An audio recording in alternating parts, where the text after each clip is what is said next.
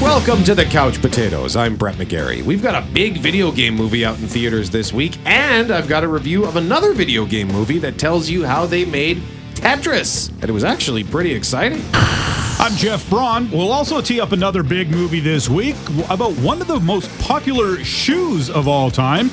And I'll also review Netflix's Murder Mystery 2. I'll also tell you about the now complete first season of a show that somehow managed to make right what should have gone wrong. And I think I've got a fun surprise for Jeff just before the end of the show. Let's start with that massive movie that's out in theaters this week. It debuted on Wednesday.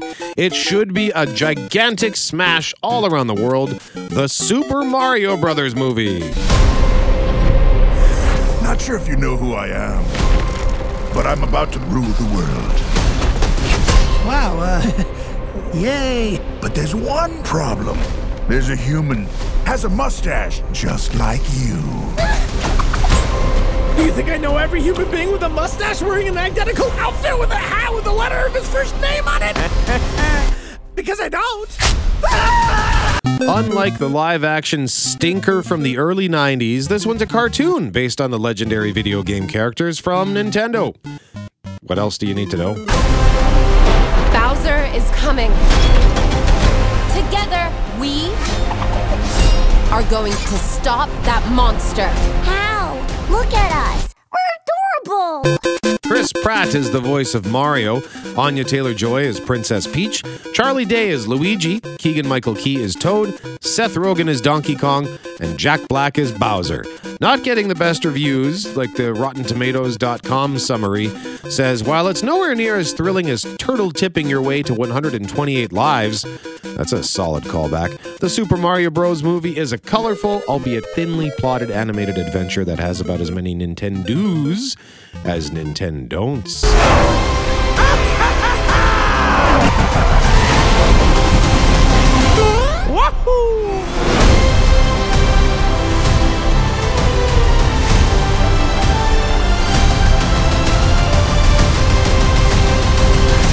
I know it's not getting the best reviews, but even just hearing the theme song like that, given that cinematic treatment, gives me goosebumps. When I first saw this trailer, uh, I lost my mind. You know, Super Mario was a huge part of my youth, of my adolescence, and I still go back and play those video games sometimes. I mean, dude's been around since 1981.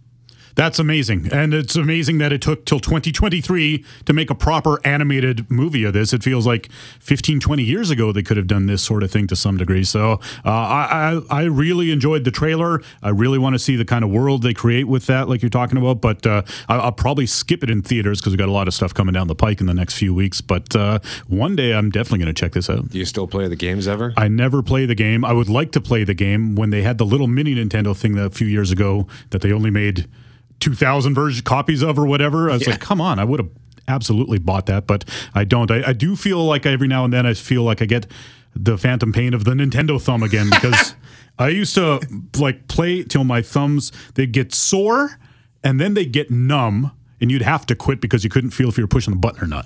oh my god! Yeah, that was bad. So you were a hardcore, but uh, yeah, I, and I just when you think of the legacy of this character, like I I learned.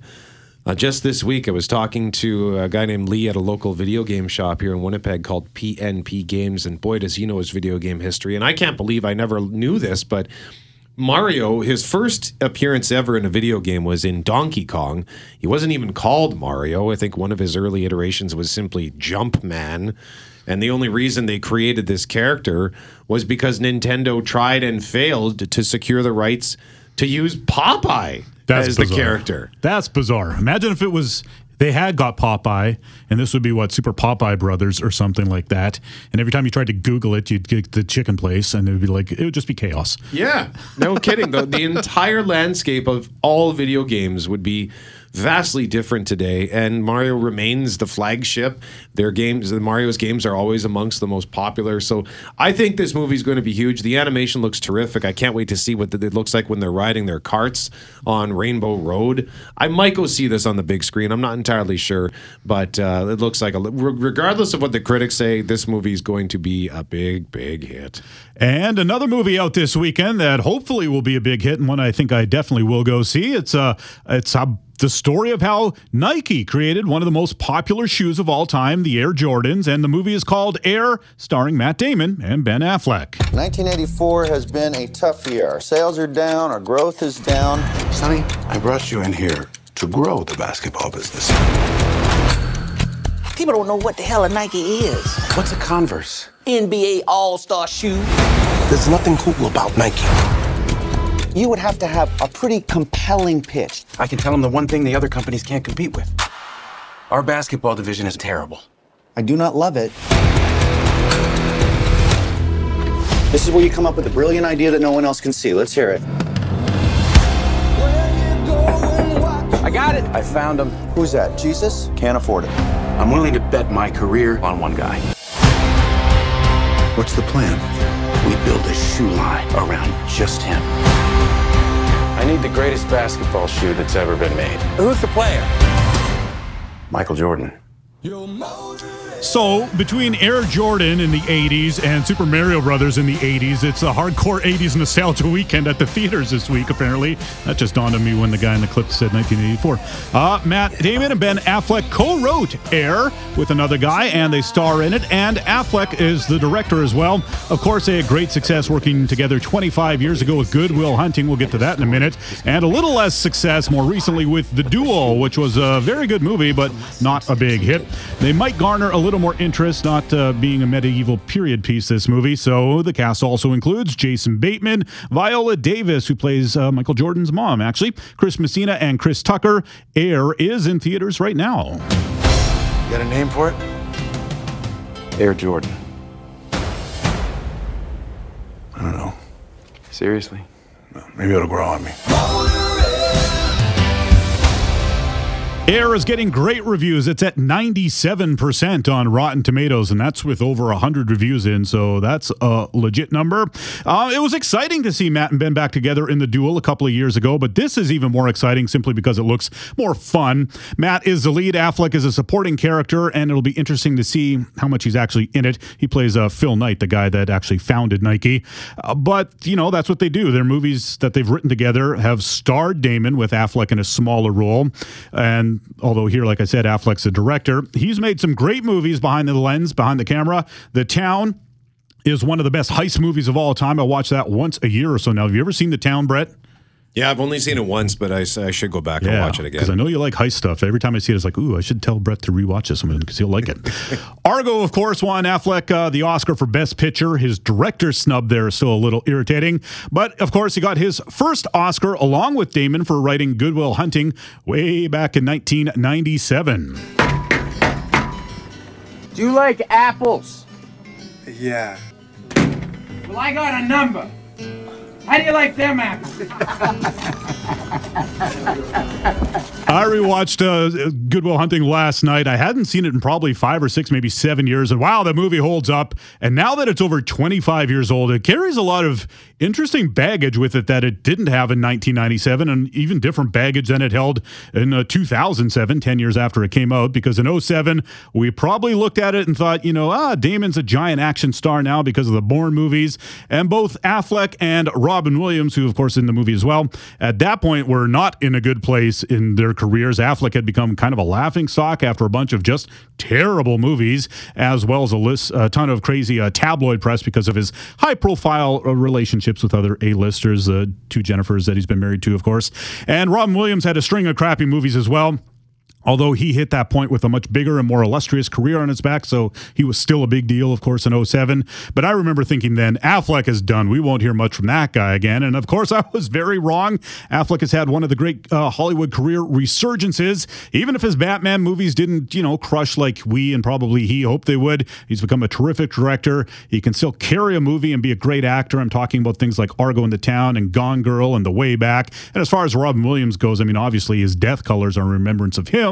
I mean, we don't linger on the movies of his that didn't work like we did before he died. And we just, you know, we remember all the great movies and performances that he put out there. And Good Will Hunting was definitely among them, maybe his best performance. Watching it again was interesting. Again, it's been more than 25 years, so there's a lot of nostalgia in that. And Matt and Ben are so young in the movie. They're in their mid 20s at the time. We've kind of gone on this journey with them over the years. So there's a, an extra exciting element about Good Will Hunting because we're watching them literally plant their flag in Hollywood. It wasn't the first movie for either of them, but it is the one that really announced their arrival and put them on the map.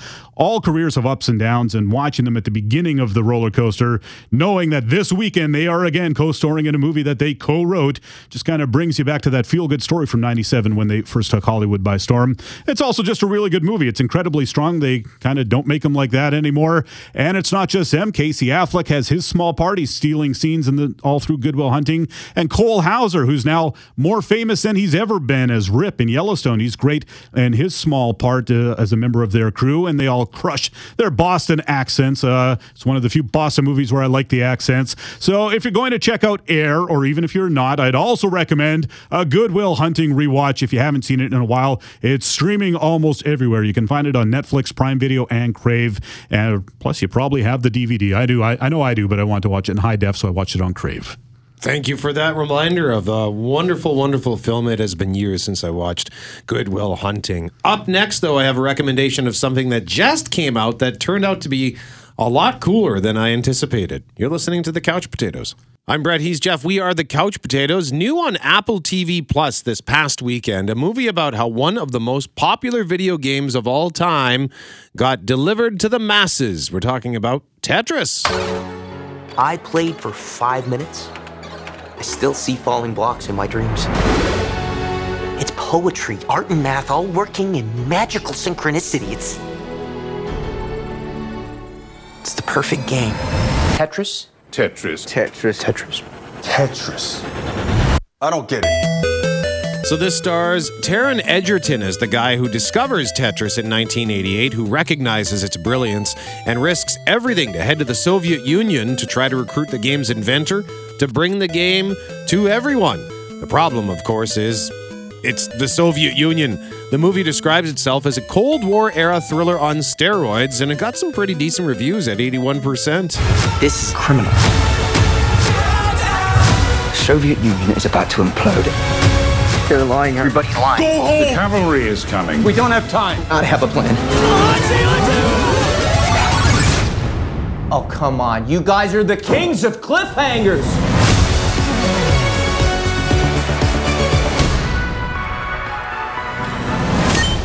Not the bat.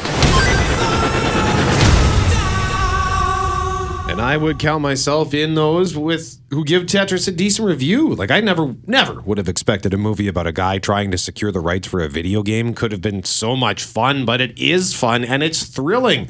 The stakes are real. Like he's dabbling in something in spite of repeated warnings from the Soviets to leave. He and his various people are lucky lucky that they weren't captured and executed. It also has some nifty little stylistic flourishes here and there, turning some of the action on screen into 8-bit graphics. It can feel random and kind of weird at times, but it's an interesting artistic choice and works relatively well. The music is great throughout, and Taron Egerton is great. I mean, you really root for him because the stakes are super real for him because he first needs to figure out his way through the complicated web that's already been built concerning who has the right for the video game for what. And then he has to get out alive, and then he has to get that money so he can improve the life of his family because if he doesn't get the rights he stands to lose everything and good for him for pushing it and going after this game because he was right one of the biggest most addictive games of all time the movie's not an award winner but it was honestly a really decent movie for a streamer so i'm going to give tetris three and a half couch cushions out of five That looks cool. I think I'd like to. I would like to see that now. I was very skeptical, certainly when they first announced it, and even last week when they said it was coming out or whatever. I was like, Uh, about Tetris? What the heck? It's weird that that and Mario Brothers is coming out at the same time. It's it's bonkers. Is that the new thing? Every I, I can't wait for the Contra movie. Let's just say that. that would be if they can figure out how to pull off a Contra movie. That would actually be pretty wild. Yeah.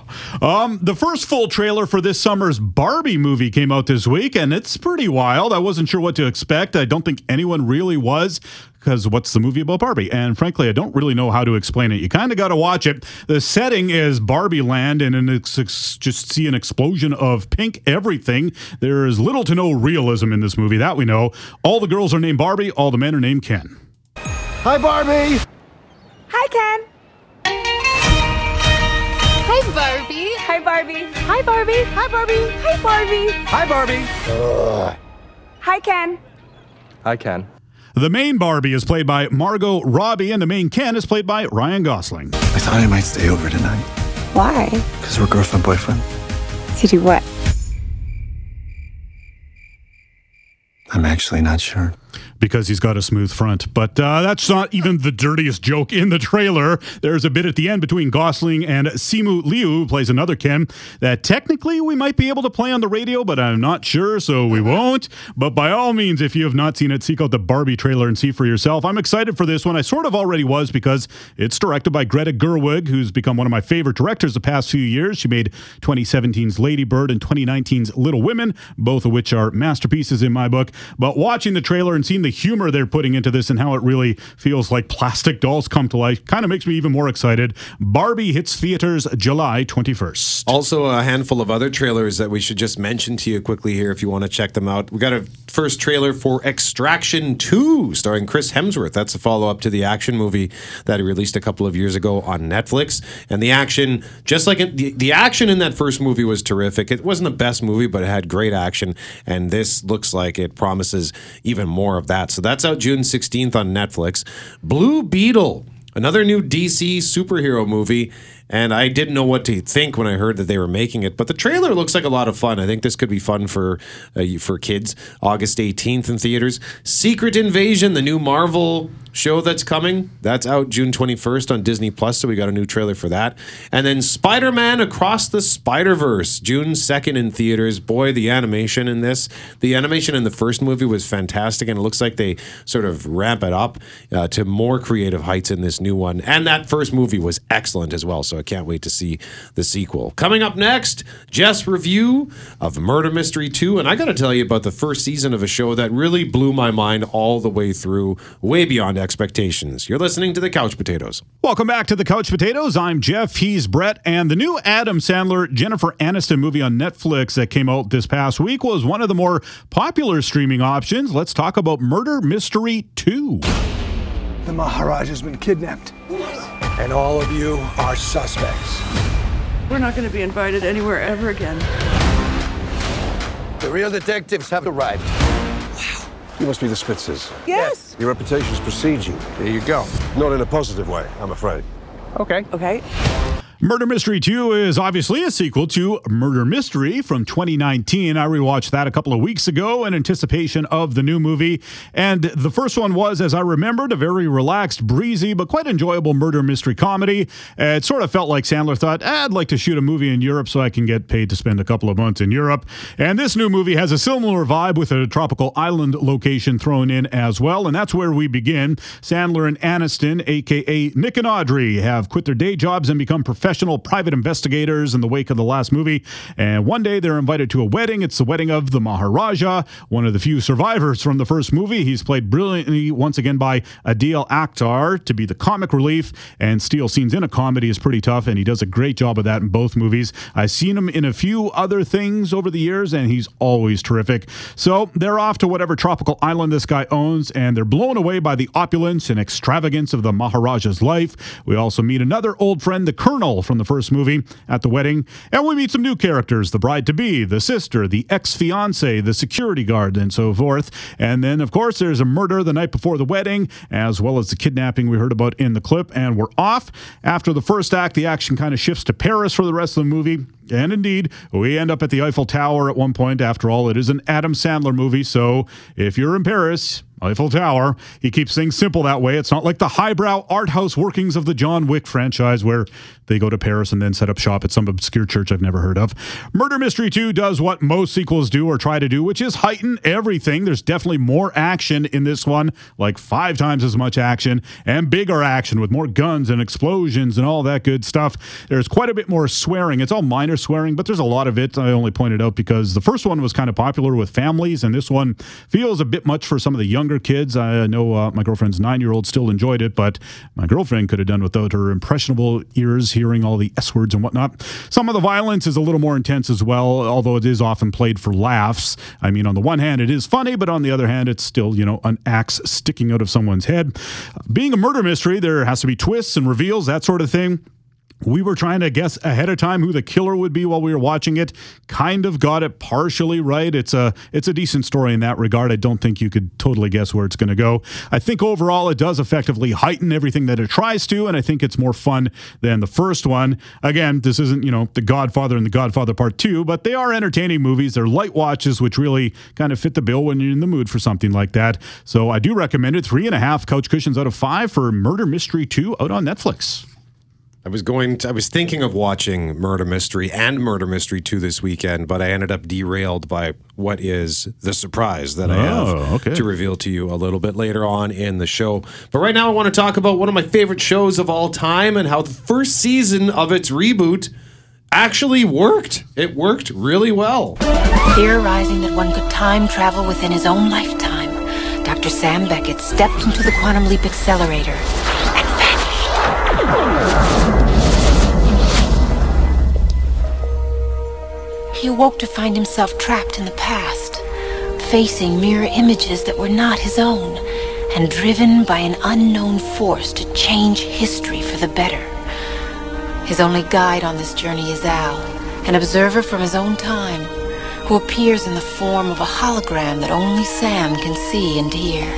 And so Dr. Beckett finds himself leaping from life to life, striving to put right what once went wrong, and hoping each time that his next leap will be the leap home. I'll never get sick of that clip. Quantum Leap. It aired for five seasons on NBC, starting in 1989, starring Scott Bakula and Dean Stockwell. It's just a ridiculous premise, but it's an all time classic show. Bakula plays Dr. Sam Beckett, a brilliant scientist working on a top secret time travel project for the government.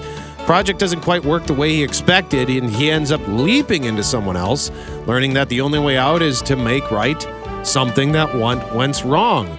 Always hoping the next week, the next leap would be the leap home, but he never made it home. It was a wonderful show because it was so hopeful, and every week he would drop into someone's life, learn who they are, find out what needs to be fixed, and fix it. Just average, ordinary people. It was also wonderful because of its simplicity. The only other main supporting character was his guide, Al, who, as you heard, is a hologram to Sam because he's back in the present day. But through this hollow chamber, he can step into Sam's world, so to speak. And he had this little handheld computer named Ziggy that made funny noises when he would smack it. Like, it just should not have worked as a show, but good storytelling won the day. So now we've got this reboot, and it just wrapped up this week on NBC. Your name is Dr. Ben Song. You're from the year 2022. You are the lead physicist on a top secret project called Quantum Leap. You're a time traveler. I'm Addison Augustine. We're. We work together. Obviously, I time travel into other people, so beam me up. It's not that simple. You leap into people to help them or someone around them, changing history for the better. No matter what happens, Ben, look out! I am going to be with you every step of the way until we get you home. So, in the story, it's been nearly 30 years since Dr. Sam Beckett stepped into the Quantum Leap Accelerator and vanished. And now, a new team, led by physicist Ben Song, who plays Raymond Lee, who was one of the pilots in Top Gun Maverick, very small role, but he's there in the background. So, he's been assembled to restart the, pr- the project. And everything changes, though, when Ben makes an unauthorized leap into the past, leaving the team behind to solve the mystery of why he did it. At Ben's side throughout his leaps is, as you heard, is Addison, a decorated Army veteran who appears in the form of a hologram that once again only Ben can see and hear. Herbert Magic Williams, played by Ernie Hudson, helms the highly confidential operation. So they've expanded on the original idea by adding a bigger supporting cast and a story that's ha- happening simultaneously back in the present. Ben knew that the technology wasn't ready. Can you hear me? Why did he leap? Find out what he's there to do and bring him home. This is a show that I was certain was going to be canceled, but I watched it- the first episode out of curiosity. I was just so skeptical about this. I thought it would be horrible. I mean, yeah, some reboots work well. Like, look at that MacGyver reboot that ran for five seasons on Global, or the Magnum PI reboot. Jeff, you like that one? How many seasons do we that have one. to do on that? Uh, at least four, maybe five. I've lost count. I'm not sure. Yeah. So sometimes reboots work. I just figured there's no way this could work because it's too silly a premise. Like if they rehash it, then it would be too hokey by today's standards. And if they try to take it in a completely different direction, it would just lack the heart of the original. And yet they did it. It was a perfect combination of both. It was hokey and cheesy, and it tugged at your heartstrings thanks to, thanks to some good, solid emotional storytelling. But it also went in a compelling new direction by expanding that supporting cast and having the simultaneous storyline. Episode 14 in particular was a standout. Ben drops in on a Navy battleship where the executive officer is Addison's dad from when she was just a little kid. And bonus, that dad was played by Brandon Routh in the episode. So it's always good when Superman shows up. The finale was outstanding as well. Like it had some real twists and turns and a marvelous cliffhanger ending. And it looked like they actually wrote that finale to be a potential series finale, but they got the green light for a second season back in December, so they were able to end it by leaving us hanging. Just overall terrific show, an excellent cast, and a really diverse cast. The show on that front gets a little preachy at times, so if you're not into that, just heads up. But you know, most shows are kind of preachy at times. As long as the stories are good, I don't care. Like if the preaching doesn't bug me too much if it's not over the top. And season one was a masterclass on how you do a network TV reboot. So again, it's an NBC show. Not sure if it's going to land on streaming anywhere in Canada because that's going to be on Peacock in the United States. But hopefully you can watch it on demand through your cable for now. It aired on Canada on City TV, and I do see they've got all the episodes on their website. But yeah, Quantum Leap, can't believe it worked and just worked so well. That's wild. I love it when the, I love it when a plan comes together to you know, quote another 80s TV show that didn't have nearly as good a reboot in the movies anyways. And it's rare like cuz like you said those reboots they don't work that often. I liked the Hawaii 50 when it first started, but I trailed off of that pretty quickly uh sticking with the Magnum for now. So, I, Quantum I never I tried watching the original series three times I tried watching it and I saw the same episode all three times and I was like, am I being pranked or something? How can I every every like few months or a couple of years or something I try and tune in. It must have been a really good episode that they that would be the one they kept rerunning or whatever, but it was do, weird. Do you happen to remember what I was don't. happening? I, I do remember him staring into a mirror at one point. Oh, So, okay. I don't know. He does that, probably in every, that in every episode, episode, yeah. because he has to look and see who he's, what kind of person yeah. he's in. So that doesn't help at all. No, I don't remember what the rest of the episode was about. And some of the stories that Ben jumps into, I mean, it would, be, of course, it would. They'd have to be exciting and crazy. Like I said, he lands in this battleship, and there's one where he he jumps into a boxer in the middle of a fight. Oh, that's awesome. Or he lands inside a. a a female, like he jumps into a few women. Uh, That only happened once or twice in the original series, but I think he jumped into at least two or three women in this first season. But he like jumps in like while he's in court as a lawyer. He's got like documents in his hand and has to figure out what's happening on the spot. He jumps into an astronaut, so there are all kinds of crazy scenarios. So yeah, it's just a high praise for Quantum Leap. I guess if I'm grading the season overall, I'd say four couch cushions out of five. If I had to nitpick anything, I think they probably didn't need to be the full 18 episodes or whatever it was. They could have dropped it by a couple, but that's network TV for you. In a moment, the big surprise I have for Jeff.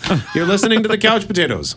I'm Brett He's Jeff. We are the Couch Potatoes, and I've been telling you I've got a surprise for Jeff. It's not it's not that big a deal. It was my birthday last week. Is it an envelope full of cash? No, Oh. I'm sorry. well, now now nothing's going to make you happy, but I did still want to mention this because there's a pretty good reason for why I watched it. This past weekend, I made an unexpected pit stop in my movie hunting journey.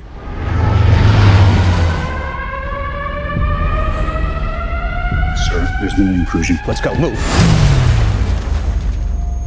Give me the Pentagon on the line now. Olympus is falling.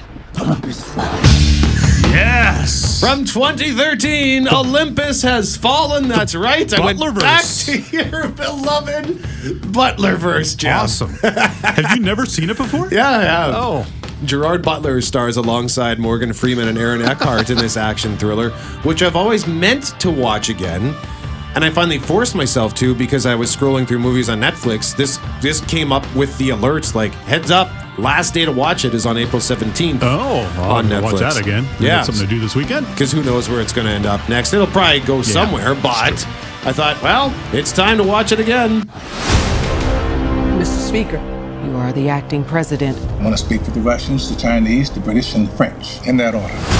If you attempt to retake this building, I will execute your commander in chief. Oh my God. We have contact from inside the White House. Identify yourself. 309er.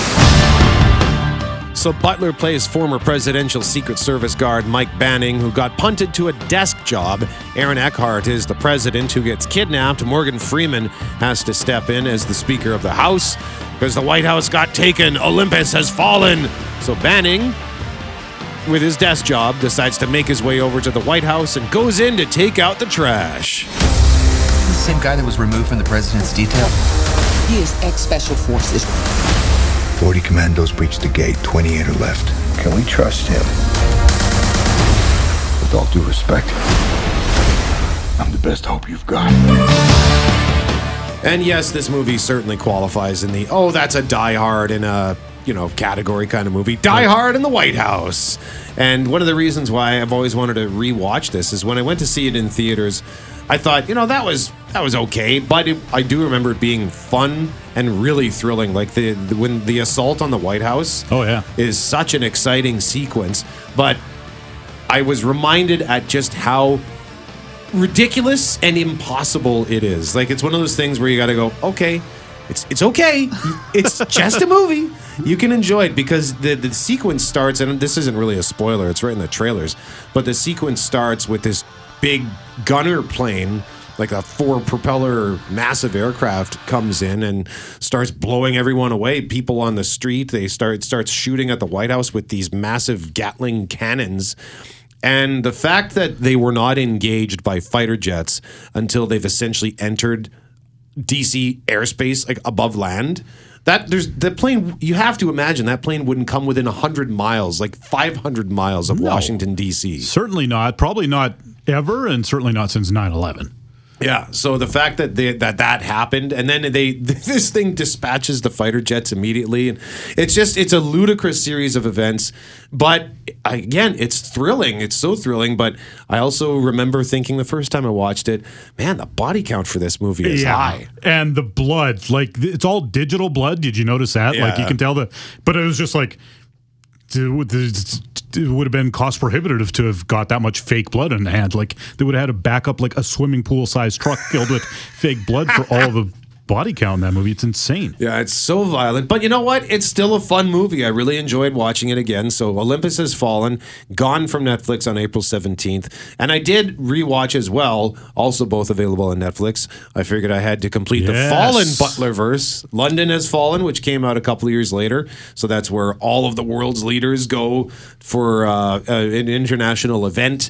And then the attackers basically take out half of London. And uh, Angel Has Fallen, which is a situation where he's framed. He's that's right. He's Yeah. back on the presidential detail, and he's framed, or he was in the presidential detail, and London has fallen as well. But he's framed in the third one, and he has to. He's Angel. So if he has to get him, he has to clear his name, and Nick Nolte's in it. So all three of them, these movies, none of them are great. None of them have good reviews. But guess what? They're fun, turn your brain off movies with some some of the worst dialogue Yep. in the history of action movies. And somehow the least believable part of all these movies is that Gerard Butler's name is Mike Banning. Every time someone said it, I laughed because like that sound for it sounds like a normal name, but just something about the context of it and the look of it in his face, and I was like, that guy's name is not Mike Banning. And that's it. They're they're, all fun movies. Check them out. April seventeenth, Last Chance for Olympus has fallen on Netflix. I'm Brett. He's Jeff. We are the Couch Potatoes. Remember, if it requires getting up off the couch, don't bother.